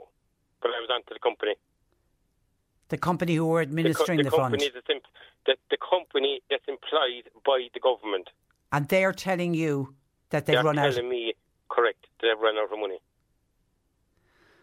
Okay, and the it's. places in Tipperary, Kilkenny, Galway, Mayo have it got. And you, you think it's particularly affecting North Cork? Absolutely, yeah. Do you know about the city? Do you know about West Cork, East Cork? Some, so, some of the city have it got, yeah. All HSE have it got. Yeah, well, we knew that they they Yeah. got, and in fairness, the HSE said it was easy, easier because they're on their pay system. But they said with the people with the private companies, it was more difficult to work out who was entitled and who wasn't, and that's why they employed this. This It- pro- outside exactly. company, which I couldn't believe what a waste of money, but they said this was the best way to do it. And I remember at the time thinking, well, if this is the best way to do it, just get the people paid. Because I know I've spoken many occasions with um, Tadhg Daly of the nur- the nursing homes uh, Ireland. Because Yes, I heard you yeah, none them, of none of their workers had had received it. I thought at this stage it was fully sorted out. Okay, No. we will uh, we'll get an It's email. 11 months on, like, you know, It's, well, it's 11 months today. And when it was announced back in January, everybody said this is a great idea. It was a nice acknowledgement for the work that you did. Yeah, And they've taken the good out of it. exactly. And I'm assuming you'd like the money before Christmas, Gerald. Absolutely. Yeah. Absolutely. We were promised this. This is, this is our second or third time being told we get it. Okay, we'll see what we can do and see is, is there any talk of the money coming, bef- uh, certainly It- before. it is 11 the go- months on. It is the government, you know, that's wrong here. Okay, you're claiming that the the, the I can't understand if they, I, they can't have run out of money because it wasn't. Well, it's the government that are wrong. There's no one else at fault. Okay. The government. All right, okay, leave it with us, uh, Gerald. Thank you for that. And in the meantime, I don't know if anybody else is in the same predicament as Gerald, where he, he gets the confirmation, I, I'm assuming an email or a letter, to say he is entitled to this 1,000 euro COVID bonus payment. But now he's hearing from the company that, that are administering it that they don't have the money. So we'll see if we can find out exactly what is uh, going on. And are many others in that same boat? Is it just something particular? He feels it's particular just to North Cork, which seems really bizarre why one area wouldn't be getting the money and other areas are. 0818 103 103. Bernie uh, taking your calls. You can text or WhatsApp to 086 to 103 103. I'm in particular looking for your calls, please, or your questions, please, for Annalise uh, Dressel, our nutritional therapist. If you have a question for Annalise, get that into us. You can either call Bernie or you can text or WhatsApp me. And just following up on uh, Jared, who just joined us there on the uh, comment line, still waiting for his pandemic bonus uh, payment. Um, a listener says, Hi Patricia, my husband got his payment. It was about 10 days ago now. He works for a private nursing home in West Cork. Jared is of the belief that it seems to be something particular to uh, North Cork. I just did a quick uh, search online and this was up to two weeks ago. There was about 66,000 people still waiting. So it isn't just uh, the North Cork uh, area, but it seems crazy. We're 11 months today since the Oireachtas Health Committee and the government announced that they were paying a one euro, uh, uh, 1,000 euro COVID payment to people just as a thank you uh, for the frontline workers. Now, just on the point, and this is where I'm trying to get clarity on that they've run out of money because I really don't believe they've run out of money. According to Stephen Donnelly, the Minister for Health, to date 126 million has been spent on the COVID bonus payment to frontline uh, workers, but that figure is expected to rise to 189 million But I can find nothing to say that they've run out of money on that fund, so we'll, we'll look into it a little bit more. But I know Stephen Donnelly, when he was questioned at the, he was in before the Oireachtas, one of the Oireachtas uh, committees, and I know that he did say two weeks ago that it was hoped and the word he used was hoped that everyone who's entitled to that 1,000 euro, and it is a tax free payment, it was hoped that everybody would receive it before Christmas, but he wasn't giving any guarantees that it would all be paid out before uh, Christmas. So I think some of the payments are unfortunately going to run into early uh, next year, which isn't, I take it, the news that uh, Jared wants to hear.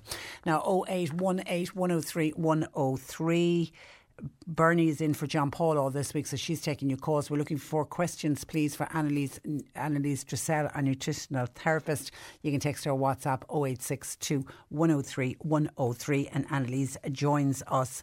Um, good afternoon to you, Annalise. Good afternoon. And you are very, very welcome. Now, a number of people have been on to us because it seems to be a lot of COVID out and about, and people are nervous about COVID and all of the other viruses that are doing the rounds at the moment. What can we do to protect? Protect ourselves is kind of the gist of what a lot of the questions are about. And that's a great thing because prevention is far better than cure, Patricia. So the thing with any virus really is that it has to get inside the cell of our body in order to be able to multiply. And if it can't multiply, you have a very it reduces the viral load. People will be familiar with that name after COVID. So the lower the viral load, really, the less work the immune system has to do to um, to take care of it.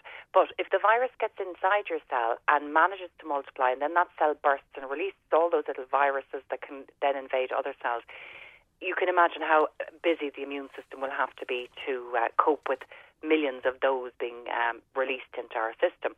So, things that will prevent these viruses from being able to enter cells. First of all, elderberry. It's wonderful. It helps to pre- prevent the virus from being able to make that spike protein that it needs to make in order to get into the cell in the first place. So it needs to be the berry. Unfortunately, elderflower cordial made from the flower is not as good. So it needs to be the elderberry. That is a wonderful natural antiviral. Of course, you should be taking your vitamin D because that keeps your T cells primed. These are kind of like the Marines, Patricia. They're the first line of defense. So when um, a virus enters your body, uh, your T cell can recognize um, it as an invader and can start chomping away and getting rid of it immediately. So anything that boosts those is a good thing as the first line of defense. That would be your vitamin D, vitamin C, and zinc is very important as well. The other thing that boosts those T cells is echinacea. And generally, people will always say to me, Patricia, do I take it all the time or do I take it only when I'm sick? To be honest, mostly I would say to people generally just take it if you feel you're sickening. Um, but you can actually take it preventatively. And I think this time of the year it might be a good thing for people who are vulnerable to getting respiratory infections because there are particularly nasty ones about. Our immune systems haven't been trained over the last couple of years. So you could take echinacea either as tablets or as a um, as a liquid, and we absolutely love the Irish Botanica one here. Um, it is such a strong one; it makes your tongue tingle. So I think all of those should help prevent COVID. And then if you do get it, just start taking all of those things three times a day as kind of a treatment. Okay, stay on vitamin D because somebody said, Annalise, in previous weeks you've mentioned a dose of 1,000 euro vitamin D. Is that daily or weekly you're talking about? I think daily is daily. Generally, our, our, our required daily allowance is in, in around 800 IU's. So taking a thousand is more than enough. I know people like to take really high doses, but I don't recommend it because it does increase the amount of calcium you absorb from diet. And too much calcium in the blood and the system will increase your risk of heart disease in the long run. So I think a thousand IU's is enough for everybody. And then for kids, it's 400. Okay, some of your other questions coming in. Hi, uh, Patricia Annalise. My husband has a rash in the groin area. Now, he's been to the doctor, he's received various creams, but it never seems to clear up. It is both raw and itchy and sore, never seems to go away. He showers every day. He avoids using any kind of shower gels in that area. Would Annalise have any kind of a solution? So, Patricia, a customer asked me this before, and they put the name on that, and I thought it was a fantastic name. They called it the IRE, IRE, and that's exactly what it's like. It's like this really angry red rash. And I'm not really sure what causes it, but often it does happen to people um, that have heat, like that are in an environment where they're in a hot environment and maybe they're wearing a lot of clothes or um, like sports people would suffer it from it an awful lot as well. So it's where they're getting kind of hot and sweaty in the groin area, and uh, it's creating a bit of a kind of an allergic reaction, I suppose, really. So it's a heat rash almost. So I think that could be a good way to go, especially if this man has tried a lot of other creams and it hasn't helped. So, what I'd recommend for people who suffer from heat rash, it's a very difficult one, right? Because what happens is that the cells are kind of releasing all of the mast cells are releasing histamine in response to heat. So, ideally, what you need to do is you need to stabilize those. So, beta carotene is a supplement that is great for that. I often recommend it to people who get heat rash when they go on holidays. You need to start taking it in advance. So, that could be useful here, perhaps. Um, the other thing then that you can take is um, a natural mast cell stabilizer, which is called quercetin. It's spelled Q U E R C E T I N. And actually, this time of year, quercetin is a great one as well for immune system and for preventing COVID and other viruses because it can help shuttle zinc into the immune cells when they need it to fight the viruses. So it's it's going to have a double whammy this time of the year.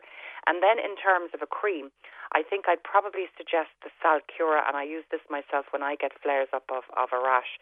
It's called the Salcura Derma Spray, and it's just very, very soothing, and it does relieve the itch there and then in the moment. Yeah, and it's the area it's in as well. That there's just nothing worse to have an ongoing rash like that that's sore and itchy as well. God, um, my heart heart goes out. To absolutely, you can't be out in public. Yeah, dreadful, dreadful. Yeah. Okay, Wynne says, uh, could you ask Annalise, please, what is giant cell arthritis, and what would help one with it, please? Okay, so now I am don't I'm not 100% sure about this, but I think I know what it is. Okay. So it's actually called giant cell arteritis. Archer, it is actually. I'm just looking yeah. at the word. Yes, arteritis. I got confused the first time I heard it as well, Patricia. So you think it's the arthritis of the joints, but it's actually to do with the tissue of your arteries. Oh, and okay. I think it's an inflammation that occurs in those cells of the vascular tissue. So, what I would typically recommend is things that would be beneficial for the cells of um, veins and of arteries. And you're looking at hawthorn is a wonderful one.